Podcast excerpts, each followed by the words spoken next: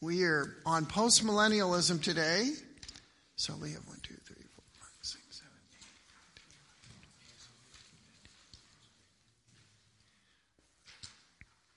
eight. Okay, so um, let's pray. Gary, will you pray for us, please? Father, thank you for this wonderful group of uh, Christian brothers and sisters that are assembled here today, uh, part of the body of Christ. And uh, thank you that we seek the light. I understand little children being uh, afraid of the dark, but we grown-ups need not be afraid of the light. And so help us to learn what the pastor teaches us today and in the sermons. Thank you for our many, many blessings. In Jesus' name, amen. Amen. Thank you. Okay, we are on our third of. Sorry, my helper is slow. First, he told everyone to sit here, and then we're just trying to undo all of the. Okay, postmillennialism. We have done premillennialism. We did amillennialism last week. This week, postmillennialism, which really kind of sprang out of the soil of amillennialism. So there are going to be some commonalities. And since there was so much material that we rushed through last week, um, we will maybe stop and make a comment that will apply to both, okay? So on your outline, first again, I want to stress we, we as we look at this, and this one is the least like rooted in the scripture where they have this really well uh, argumented kind of way of presenting their theirs is more about you know the, the theme of postmillennialism is God will be victorious because he's God. Because God, his purposes will not be thwarted. He will accomplish his purposes on earth. And I believe that's true, but not necessarily in the way they say. But I want you to uh, hear some of the names. Do you have some extra? Yeah, let me, so I can remember what. Here, you, okay. Um, you have one? No. Okay, so here's some of the the uh, and again with some of that amillennial roots, the the Westminster Confession, the Augsburger Augsburg Confession, both of those confessions have uh, postmillennial type statements in them. Now, here's some leading commentaries. There was a, a theologian called Stephen Charnock back in the excuse me 1700s Matthew Henry, he has these really long commentaries. Jonathan Edwards, anyone heard of him? You know, sinners in the hand of an angry God. Okay, so we're not talking about a bunch of off the wall kind of people here because this was often the idea that the millennium, we're in it and we're going to accomplish all these purposes in the end. Charles Hodge, uh, some of the Calvinists, the, Matthew Henry, did I skip? I said him uh, A.H. Strong, B.B. Warfield, who's a leading theologian. Here's a surprising name, J. Gresham Machen. He was the big defender of, of uh, the conservative, the fundamentalist modernist controversy in the 20, 1920s.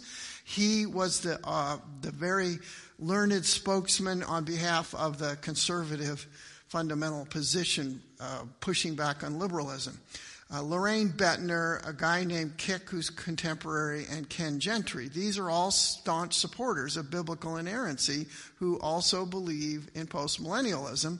And it was also a leading position of the Puritans, believe it or not. And the 19th century, as progress was moving forward, they loved the idea that all of this would accomplish God's purposes and that we would make his kingdom right here on earth. The biggest difference between amillennialism and postmillennialism is postmillennialism is very optimistic. Amillennialism is not.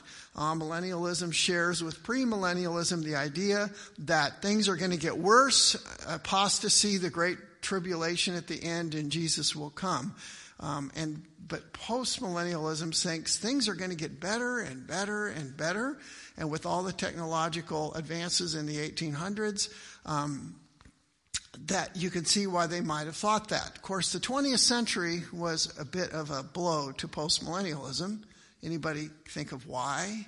Would yeah, two world wars kind of put a dent in it. Yet, nevertheless, there are still, it's kind of gotten a resurgence. So you see on your outline, increasing righteousness um, that will come during the church age. Oh, yeah, I forgot. That with amillennialism, this one's positive, but it, it also believes, uh, unlike amillennialism, that the kingdom is happening on earth physically, not just spiritually in heaven. It is happening there, but it's also an earthly kingdom.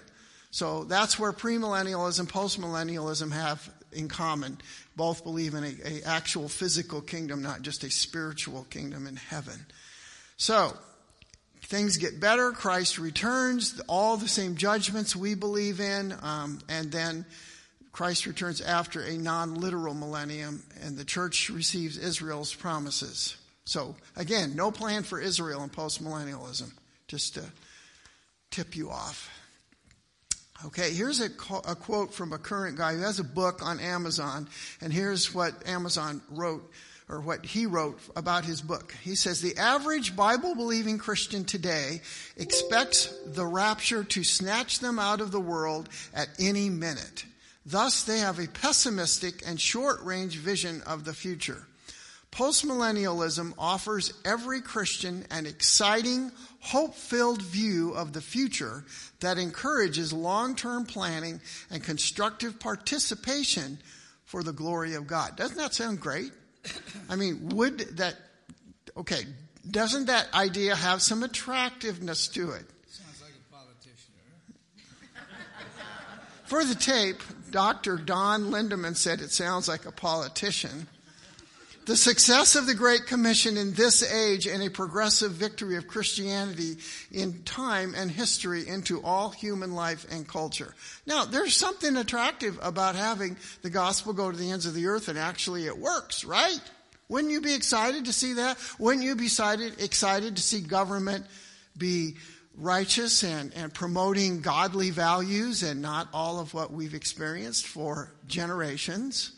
Not just now where there's fighting, but, you know, I read a, a biography on Hamilton, Alexander Hamilton, and you thought like, man, this is like out of the pages of today, the meanness and the, all the stuff that was going on. So this is nothing new. But in this view, you don't look at today, you don't look at the short term, you look at the long term. So, number one, Roman no numeral. Well, something worked. Roman numeral one, God's kingdom is a present earthly reality that will grow gradually. Had to give this young lady in the front row, she didn't have a, or the second row. Okay. Anyway, earthly reality that will grow gradually. The gradual idea is that even though you may not see it, it's still growing. We'll get to that. Jesus said in the, the kingdom of God is near. The kingdom of God is at hand, which the amillennialists said, yes, it is in spirit. They're saying, no, he said it's here. This is how the Jews understood it. It was beginning right then, the earthly kingdom. It's present now. It's not a future reality that will happen uh, after Jesus comes again. It's happening right now. So here's some parables. The parable of the mustard seed in Matthew 13, 31, and 32. Um, I need somebody to, can you do the slide forward? Oh, there we are. Someone read that, Dr. Don? The kingdom of heaven is like a grain of mustard seed man took and sowed in his field. It's the smallest of seeds, but when it's grown, it is larger and all the garden plants becomes a tree so that the birds of the air come and make nests in its branches. Okay.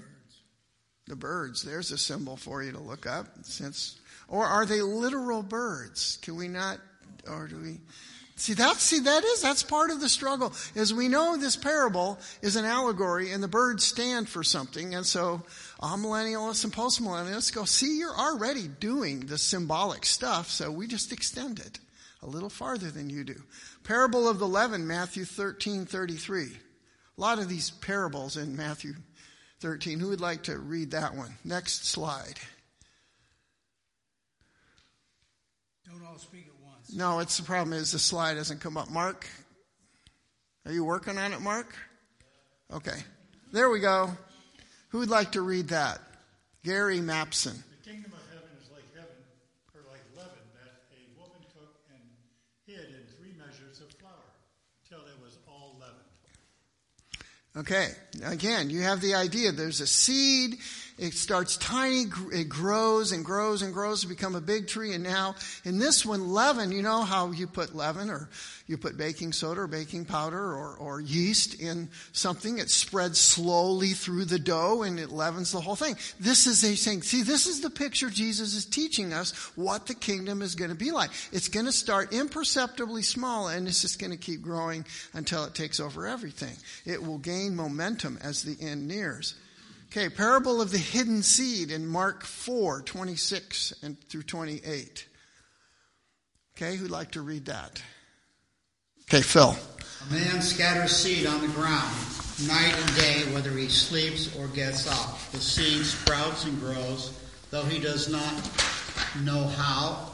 All by itself, the soil produces grain. First the stalk, then the head, then the full kernel Okay, so again, the idea of hidden mystery, growing. You sleep, you don't even know how these seeds are working. I don't know how the seeds are working in my asparagus patch. They aren't, and so it's a big mystery there. So you don't really know. But it happens, doesn't it? All of a sudden it grows up.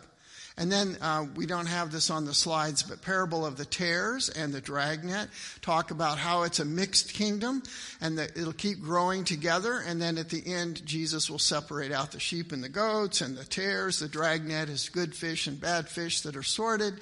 And so, in other words, there's a growing, and their contention, though it's not in any of those three parables, is there will be mostly sheep, mostly good fish, uh, mostly wheat and not tares. But the idea is a growth gradually that you can't always see, but it happens earthly on the earth in a physical way. Number two letter, Roman numeral two, optimism. I mentioned this is the essence of postmillennialism is an optimism. Expect success toward a golden age. Letter A, God will accomplish his desires. So this is kind of the foundation. It's that God is God, He's sovereign, His purposes will not be thwarted by man. He will achieve an earthly victory. Gospel will convert most of the world. We could kind of agree on that. We just, as premillennialists, we might uh, disagree on the timing. Say, yep, that's all millennial stuff.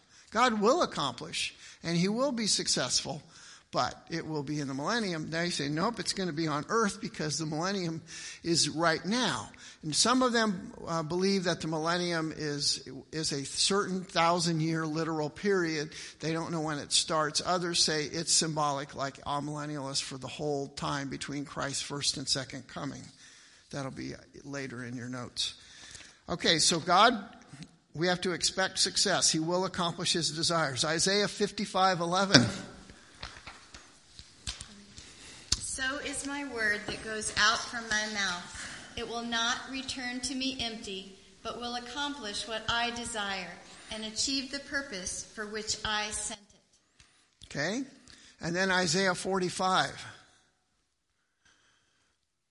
24, or 22 through 24. Turn to me and be saved, all you ends of the earth, for I am God, and there is no other.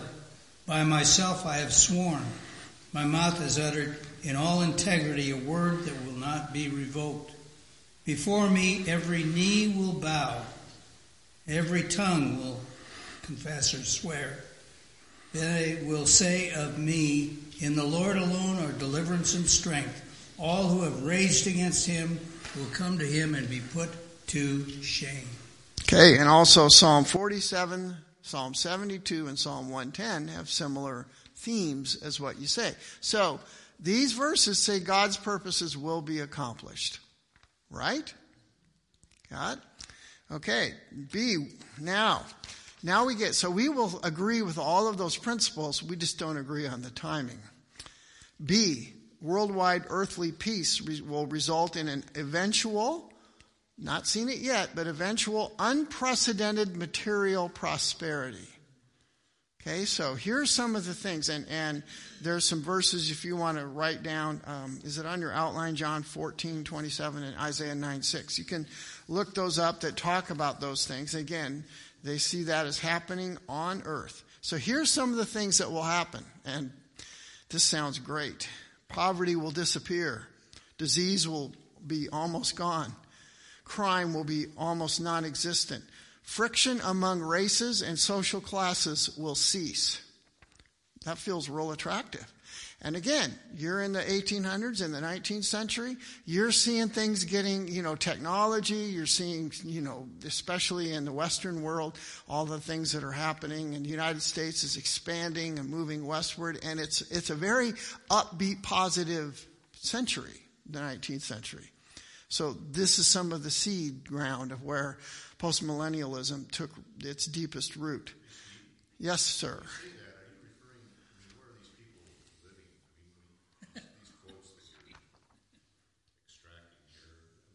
the the peace and the disease and oh yeah no this is a western world generated. Yes. Yeah it's the western world. Yeah. Yeah uh, yeah, so uh, pretty much we haven't, the gospel started spreading more in the, seven, in the 17 and 1800s. So you, Africa and Asia and all that haven't heard a lot of this. So you're not going to have theologians uh, springing up uh, that are going to hold on to uh, any millennial view. They don't even know who Christ is yet. So yeah, this is generated out of, out of, especially, yeah. England and the United States. Yeah, so the prosperous countries. Okay, so see, Christians will change legal, political, social institutions with bi- biblical ethics to restore theocracy. The world at large will experience righteousness as Christ possess, uh, Christians possess political power in every nation. Now, we, we do kind of strive for that, don't we? We do want to put Christians in government. I think, don't we, Madam Mayor? but we sure like to see a lot more of them in state and uh, national government, and even local government too, of course. And so we want to change. So, I mean, a lot of the, the strength of uh, the movement in the eight, 1980s of the moral majority and all of that, some of them with the postmillennialists, I'm not saying they were postmillennialists, um, but they would say, because pretty much Liberty, where Jerry Falwell was, is, I'm bet was premillennial.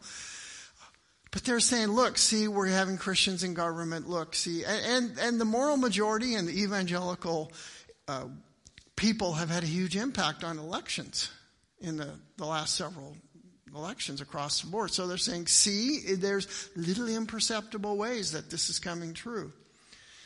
So here's a quote from a, a, a, guy named Loraine Boettner, who also is contemporary and writes, Evil in, many, in its many forms eventually will be reduced to neg- negligible proportions.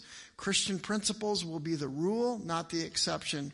So Christ will return to a cr- truly Christianized world. And we're going to be looking pretty quick at, or not real soon, but toward the end at Matthew 24 where it says this generation will not pass away before all these things happen. And so they think that's the kingdom promises this, that it's, you know, this race, these people, we're going to keep going. It's going to get better. Okay, so under optimism, the world today is getting better. And here's some of the evidences that they use. Improving social conditions in many parts of the world. Okay, and that, this, by the way, that is true. There is there are, according to um, the World Vision, Stearns wrote a book, you know, The Hole in the Gospel, that that uh, hunger and poverty are slowly, they're making headroads in it, and if Christians gave more and participated more, we could end world hunger. He believes that, and he's a, a very conservative Christian for World Vision. So the world's getting better, improved social condition in many parts of the world, increased monetary giving to less affluent places, the gospel is being preached using media to expand its reach. For instance, uh, several decades ago, the Jesus film is in so many languages and it's spread and it's become a hugely effective evangelistic tool.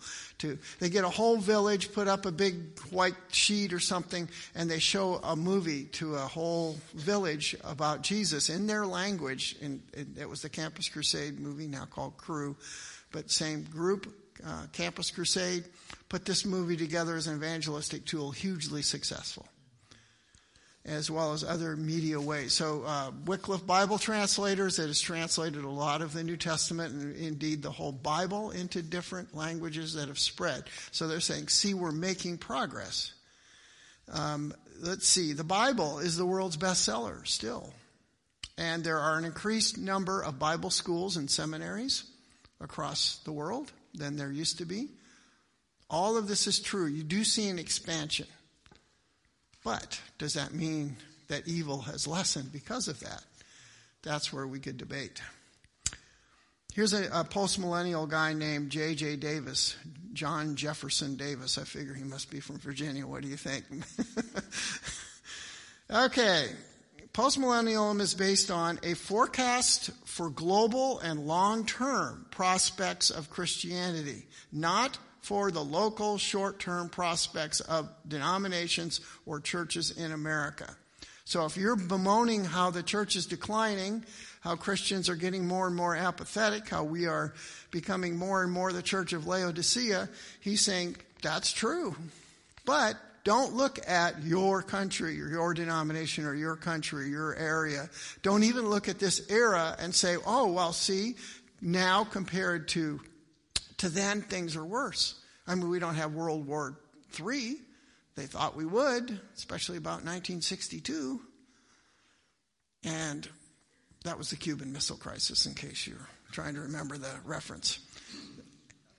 But we've, th- you know, as far as some of that goes, things have gotten better. Although, if you look at the spread of Islam, kind of like we feel a lot less secure. So something doesn't add up in that. But they're saying doesn't matter.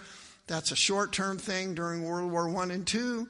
Even though postmillennialism took it on the chin, they've come back up and are, are fighting again and saying, see, things are getting better. It's just all kind of a, a, a collapsing of the ungodly governments across the world. I'd like to believe that was true. There wouldn't be war like that. But he's saying quit looking at now and quit looking at your area, but look broadly. Number three, lack of present spiritual results is partly due to the church not taking the Great Commission seriously. We haven't gone out and really done our part which we also can agree to some extent with what that is saying.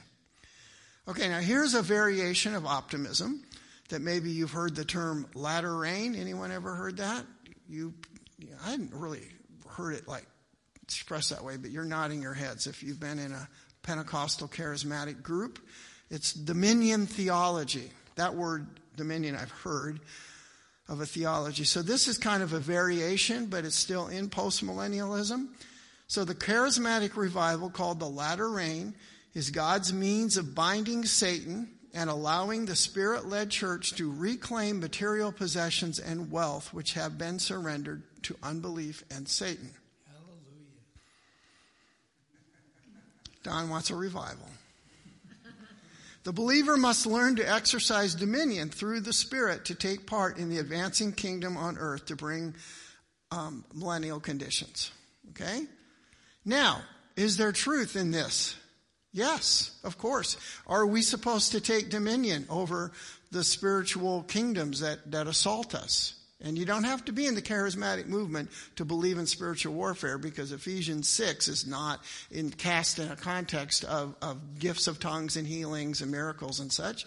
Um, we take dominion. We pray warfare prayers. We pray against Satan. You may not do it as specifically and with the binding and loosing of Matthew 18, 18 that the Pentecostal movement does, but it doesn't mean it's still not true that we have that going on. But we don't necessarily conclude because we're doing all this binding that Satan is slowly being uh, hemmed in more and more until at the very end he gets loose and wreaks havoc. But until that time, his, his uh, area can shrink more and more.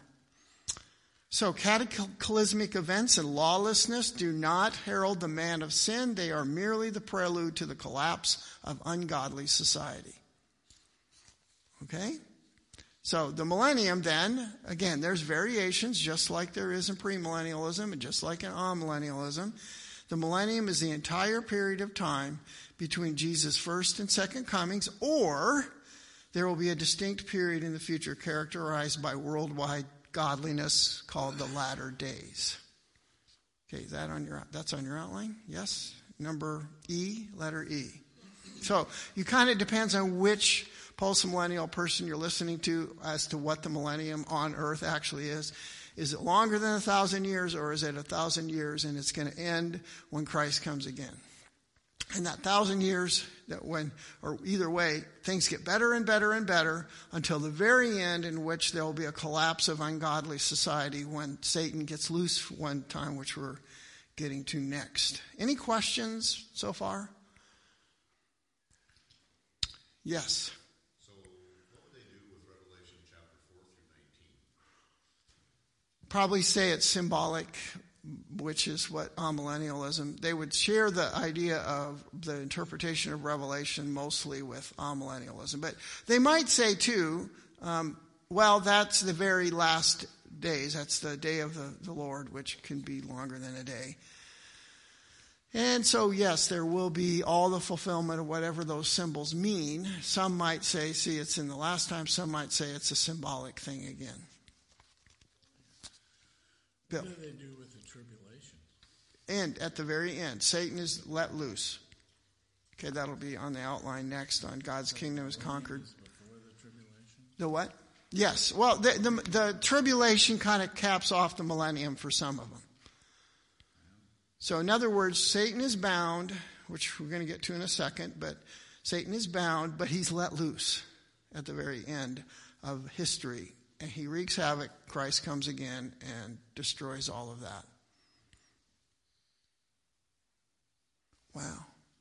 So, sorry, the rear monitor, we have a camera in the, we can watch what's going on.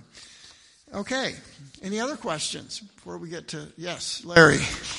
I'm not getting this in my mind quite right because it seems that you're you're getting the the seven year tribulation and the millennium mixed up here to me to where uh, these things are supposed to happen during the seven year tribulation.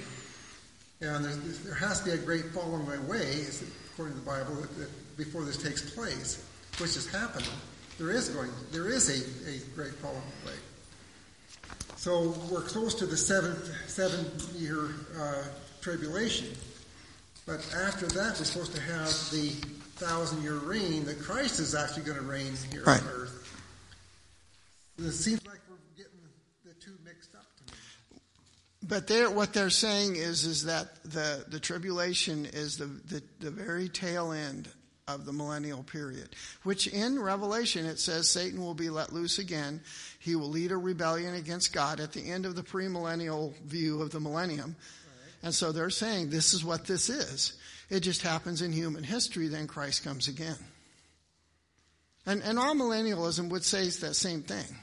That the millennium is happening. It's either spiritually in heaven with amillennialism, It's physically on earth in some period of time, depending on what, how long it is, depends on who you talk to. But at the end of the millennium, whether it's spiritual or physical, there is a great tribulation rebellion led by Satan. And to me, I've always thought it was before the. the Yeah, I know, but you're looking at it as a premillennialist. right. This is to understand how they view how they view it. So there, there, there is scriptural that they are coming up with using scripture to show this pattern. Again, it's where you place the millennium is the key, before or after Christ's return. Right. Okay. Okay. Number letter three. God's kingdom has conquered Satan and will endure forever. So God's kingdom will never be destroyed. Daniel 244 says, who'd like to read Daniel 244? Donna. In the time of those kings, the God of heaven will set up a kingdom that will never be destroyed, nor will it be left to another people. It will crush all those kingdoms and bring them to an end, but it will itself endure forever. Okay. So God's kingdom right now looks like, you know, from the premillennial point of view, things get worse and worse. Then how is God being victorious? How is his kingdom uh, crushing anything? But we're saying, yeah, it's a matter of timing. Again, when does this happen?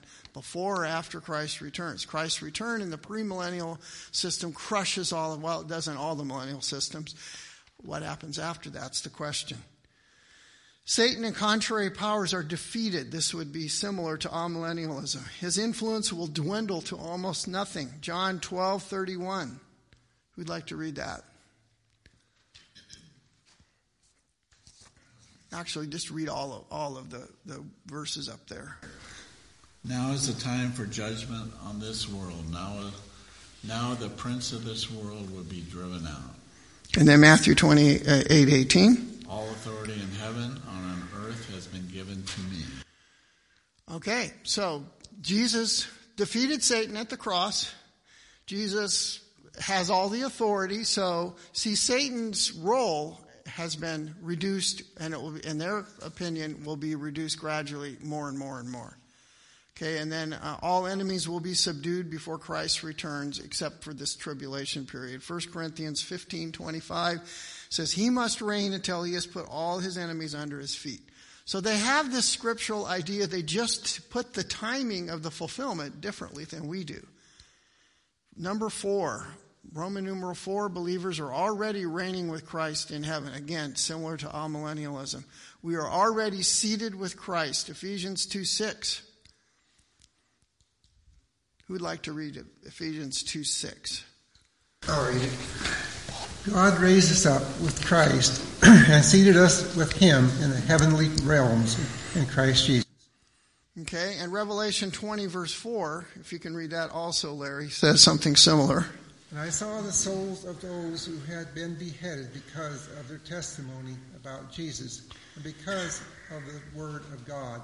They came to life and reigned with Christ a thousand years. Okay, so the idea in Revelation and Ephesians 2 6 is that we are already reigning with Christ in heaven. Okay, and so there is that, but there also doesn't mean there can't be a physical earthly millennium right now, but we are already reigning with Christ. So there's a positive victory thing going on there. So, letter B under Roman numeral 4, first resurrection in Revelation 20, verse 6. We read this before.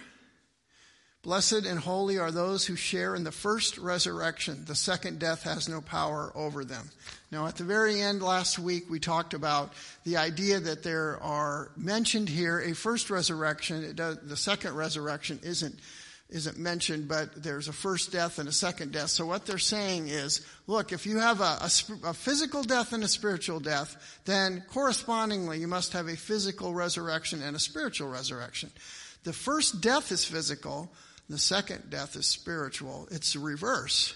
Kind of a Greek thing, which is like the letter X. If you go here, here, then you start with the, the second one, and then is number three, and then number four goes back to the first one. So, physical death, spiritual death, spiritual resurrection, physical resurrection. So the physical resurrection doesn't happen until the very end when Christ comes. That's the physical uh, resurrection but the spiritual resurrection is referring to all those people that have become Christians and their spirit, which was dead, has been resurrected to life.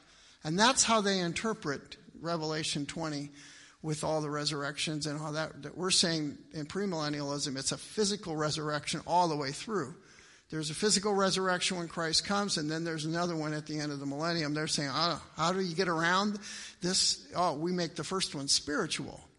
And then when Christ says in John, the dead will come to life, some to go to judgment to everlasting punishment, some go to judgment to everlasting life, it's referring to this final second physical resurrection. But the first one is spiritual. Okay, questions about that? That's a hotly debated piece in amillennialism and postmillennialism versus the premillennial opposing viewpoint. Okay? Number letter 5. Last days before the second coming of Christ. So most believe the great tribulation and apostasy described in Revelation 20 is led by Satan, Antichrist, and end at Armageddon at the end of human history, like we've been talking about. Doesn't mean, so it doesn't wipe away the great tribulation and say it was spiritual.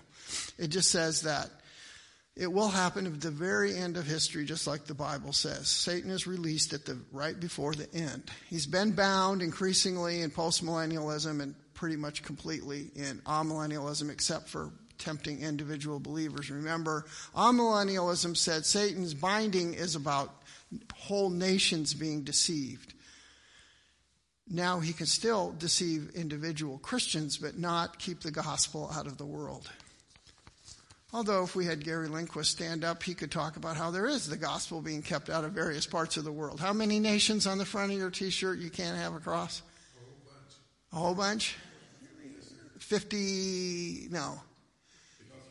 53 countries where it's illegal. So, not sure how that jives with the amillennial, post millennial viewpoint, but B, Christ returns bodily to end history, followed by immediate general resurrection, judgment to heaven or hell, and creation of a new heaven and earth. Okay, and C, some believe in a mass conversion that will occur among, among ethnic Israelites, but this is not to restore Israel. They just get folded into the church. But there will be a mass conversion of Israel because Revelation talks about that. So they do try, at some, many of them, to stay true to the Bible. They just place things in a different time and have some different interpretations. But others of postmillennialism believe the end of Revelation symbolically describes the time between Jesus' first and second coming from the viewpoint of heaven, Jesus advancing victory over the world. So, Dan, in answers, there might be some postmillennialists that say a lot of the revelation events are being have been being fulfilled still have been some of them have happened in the last uh, two millennia in the wars and the plagues and earthquakes and volcano eruptions and okay? I guess my comment would be that in states that the whole world be affected well the whole world is affected by volcanoes and hurricanes and tornadoes and Oklahoma thinks they're the center of the world, so see that could, you know. Okay. Yeah, all the earth at one time. Okay, now there is a, uh, a, a view that this is not the main postmillennial view, but it's an interesting point. It's called preterism. Remember from English what the preterite tense was? Past. The past. So this is also sometimes called theonomy that the tribulation has already happened. That Armageddon occurred in AD 70 when the temple and Jerusalem were destroyed and tens of thousands of Jews were slaughtered by Rome. So when Jesus in the Olivet Discourse that was so eloquently unpacked by our teacher last month, spoke of don't, if you're up on the rooftop, don't go down. If you're out in the field, run away because Rome was advancing and they slaughtered everyone they got their hands on. And so they said, see this, these events were fulfilled in Jesus, in the generation he was speaking to. All, most of those people would have seen the fulfillment of that when, when Titus sacked Jerusalem, tore down the temple, burned Jerusalem, slaughtered tens or hundreds of thousands of Jews were killed. It was the Masada and all of that, the last holdout, if you remember that history. That was all fulfilled in that time. It was the destruction of the Jewish worldview. It was replaced now by something new, a kingdom. Every prophecy of Christ in Matthew 24 is fulfilled in the lifetime of the generation that was alive at Jesus' instruction. So Matthew 24, 34, this generation will certainly not pass away until all these things have happened. Okay. So nothing in Matthew 24 pertains to the verses 4 through 31 pertains to the second coming. All right, some objections. Well, before I get there, let me say some things that I don't think are printed uh, they're not on your outline, but postmillennialism for most of the folks that hold to it is, is not mainly theological liberalism. It's not mainly the social gospel. It includes many conservative, reformed people. It is not supporting the postmillennialism is not about the inherent man getting better and his heart being less, you know, not having a sin nature. It's about God's power ushering in his kingdom, not human power. alone. It is not independent of the Holy Spirit. It's a biblical optimism through God. Our efforts, we, through God's power, we fulfill what God wants. It's not a secular utopia that replaces the return of Jesus as the true and only hope of the church. It's not universal salvation. There's still hell. There's still those who won't believe, even in their system. Objections? Same, a lot of them, to amillennialism. Interpreting scripture, prophetic scripture allegorically. It's, this is built more on theological conclusion than on, ex, on the exegesis of scripture. B, we cannot assume we know God's desires. We can't assume, well, God said this will be happen, the gospel will reach, and it will all be successful, and we've defined the ways that we think that will happen. But God, as you know, doesn't always do the way we think things should be. All the victory that Scripture promises may come at or after Christ's return, not in this age. It's an objection. See, other scriptures and parables show sudden, dramatic, and miraculous intervention by Christ. Revelation 20 is not a key passage, even though the millennium is mentioned, but they say uh, we would also object that it does not refer to a spiritual rebirth, but to those who have physically died, and martyrs will continue to be murdered until Christ returns, and have been throughout history. E, Satan is not gradually bound and restricted. But Revelation 20, verses 1 through 3 is sudden and complete containment. Again, same with amillennialism. What is this Satan is bound and thrown into the abyss and all this, and yet we see all these effects out there. How can you be partly bound, partly in jail? Is he on a work release program? I mean, how is this supposed to work? F minimizes Christian experience of suffering in this age, which Scripture speaks rather pointedly that we will all suffer. G undermines the New Testament emphasis on imminence, that watchfulness, waiting Christ could come at any time. Well, this, we're waiting for the world to get better and better. It's obvious he's not coming today in postmillennialism. H, our world is getting progressively worse over the centuries in spite of advancements.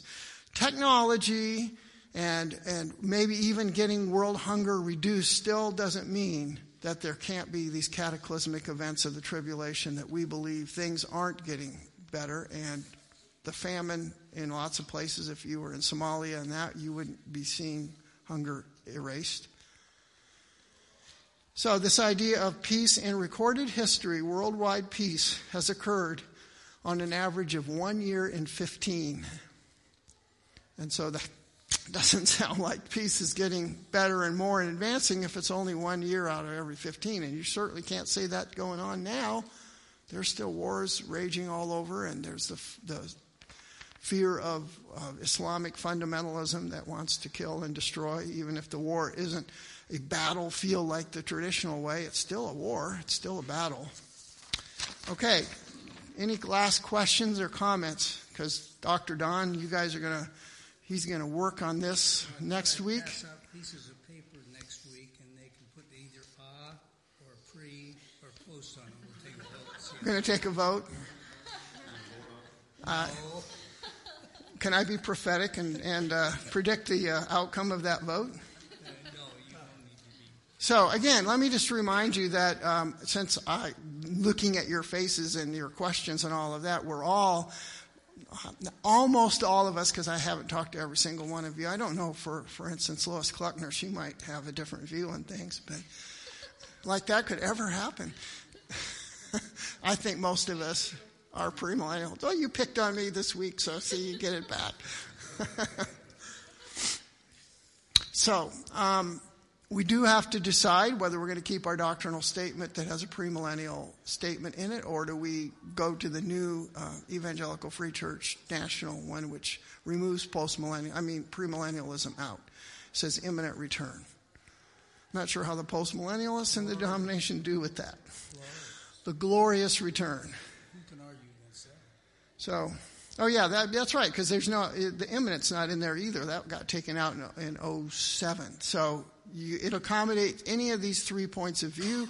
The question is probably less what do we as a church want to do as far as our own doctrine statement, and more what do we want to do in relation to the national denomination. If they're going to take that out, do we believe this is so critical and fundamental? We might consider some other not being in the denomination at all or not supporting the national denomination financially or whatever. I'm just not suggesting any of that. I'm just saying these are things before us. Do you feel that the district, the Northern Mountain District, is caught in between local churches and the national? Uh, depends on who in the district. Uh, Lee Kissman said different district churches is the district in between, uh, caught between uh, national office and, and the premillennial viewpoint. Some yes, some no. But there will be at the end of October a district conference to talk about that. Yeah, like the 25th and 26th. You can mark that on your calendar. I think any of we can send the elders. It's open to anybody. Yeah. All right. So let's pray. Lord God, help us to understand our response, and again, remembering we're talking about brothers and sisters in the body who believe firmly in Jesus and believe firmly in his death and resurrection and all of the same inerrancy and literalism in so many other areas, most areas of Scripture, but we differ in how we look at prophetic literature. And so help us to understand their viewpoints, and when we disagree, we can articulate our viewpoint and, and understand theirs to have good charitable dialogue and just part with unity as brothers and sisters, even if we disagree. And just give us wisdom as a church to know how to stand on what we believe and what you would have us to do as a church in the coming years. We pray in Jesus' name. Amen.